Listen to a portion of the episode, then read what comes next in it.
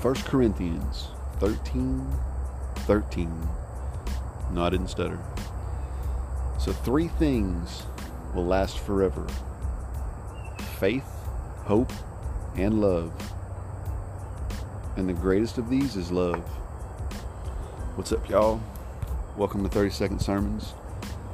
So, the greatest of these out of faith, hope, and love is love, right?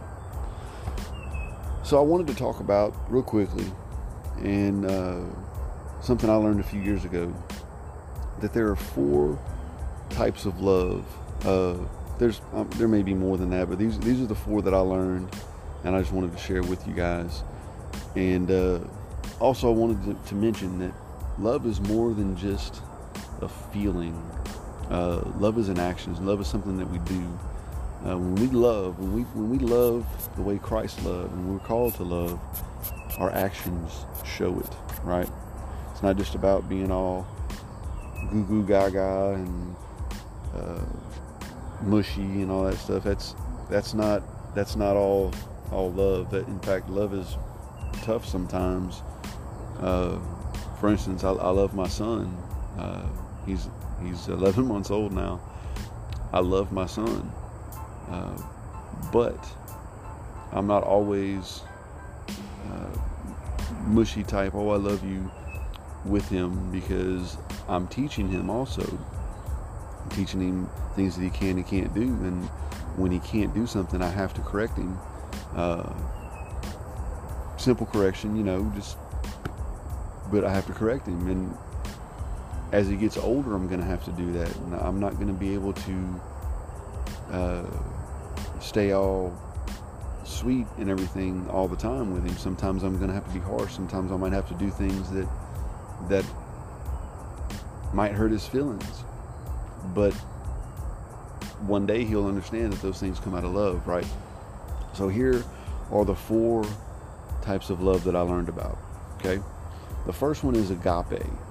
Uh, agape is God's love for us. It's unconditional, right? Um, it means it doesn't matter what we've done, any wrong that we've ever done. There's nothing that we can do to separate us from God. That's agape love. He he he can put all that aside. Uh, the second one is eros. Now, eros is is uh, for you and your spouse. It's the romantic love, uh, being in love or, or loving someone, uh, being in love with somebody, right?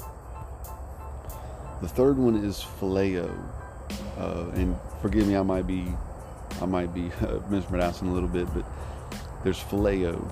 Phileo is a brotherly love, like uh, like I have no problem talking to to my, my best friends or my brothers or whatever and, and be like, hey man, I love you, bro. Hope you have a good one, right? That's phileo. It means I care about you. Uh, and the fourth one is storge, uh, and that's family. Uh, you love your family, your mom, your dad, your siblings, uh, aunts and uncles, all that good stuff. You have a love for them. Uh, but back to love being in action. We can talk about love. We can say we love, but we have to show that we love, right? Um, there are 10 ways to love. I'm going to I'm going to drop those in the comments on my 30 second sermons uh, Facebook page.